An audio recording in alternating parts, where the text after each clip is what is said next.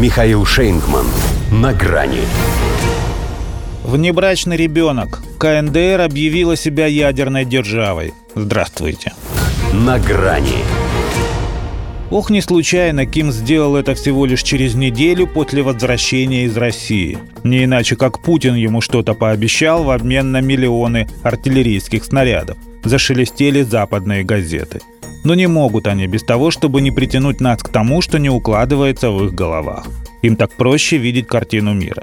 Хотя здесь все еще проще. Суверенное государство, обладающее каким-никаким атомным потенциалом, решило честно об этом заявить, чтобы ни у кого не было иллюзий, что все обойдется, если на него напасть.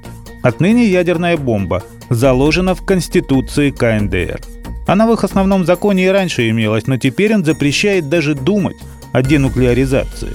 Цель поправки – регулирование статуса ядерных сил в национальной обороне и принципов государственной деятельности по их созданию. Такого себе даже Индия с Пакистаном и Израиль не позволяют, скромно скрывая в своих главных документах обладание оружием подобного типа.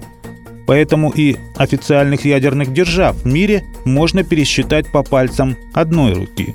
А тут выходит пора задействовать и вторую – Хотя вряд ли клуб избранных примет Пхеньян в свои ряды. Совбез ООН запрещает. Но даже так, КНДР это как внебрачный ребенок. Его могут не признавать, но он уже существует, а значит вправе взять себе такую же фамилию. В данном случае ядерная. Ким Чен Ын провозгласил увековечивание такого статуса историческим событием. Пусть и назвал свое орудие всего лишь мощным политическим. Потому что это же не хвастовство ради. Хотя что-то однокоренное в этом есть. Хвасон 17 и тем более 18 это посильнее фаута будет. Любую точку в США могут сделать пятой. Не зря же все-таки провели в этом году рекордное количество ракетных пусков. И я не удивлюсь, в стиле управдома из бриллиантовой руки разгоняет сплетню западная печать, если выяснится, что Ким тайно посещает подземный полигон – чтобы проверить, все ли готово к ядерному испытанию, которым здесь не занимались с 2017 -го. Теперь могут себе позволить, коль Конституция обязывает их развивать силы сдерживания. Соседи из недружелюбных в тильте. Терпеть развитие ракетно-ядерного оружия в Северной Корее больше нельзя. Расшумелись в японском Кабмине. Режим Северной Кореи падет, если применит ядерное оружие – как-то уж слишком самонадеянно для страны его не имеющей, пригрозили в Корее Южной. Хотя понятно, что надеются не на себя.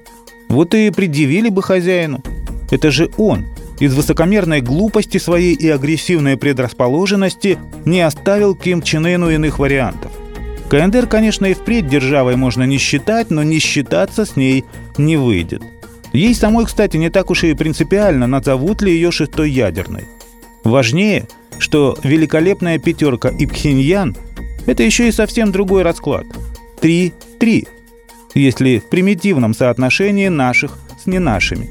Что, собственно, и требовалось доказать. Ведь когда 3-3, то будет дырка, если хоть кто-то выстрелит. Черная дырка, без горизонта и без событий. До свидания. На грани с Михаилом Шейнгманом.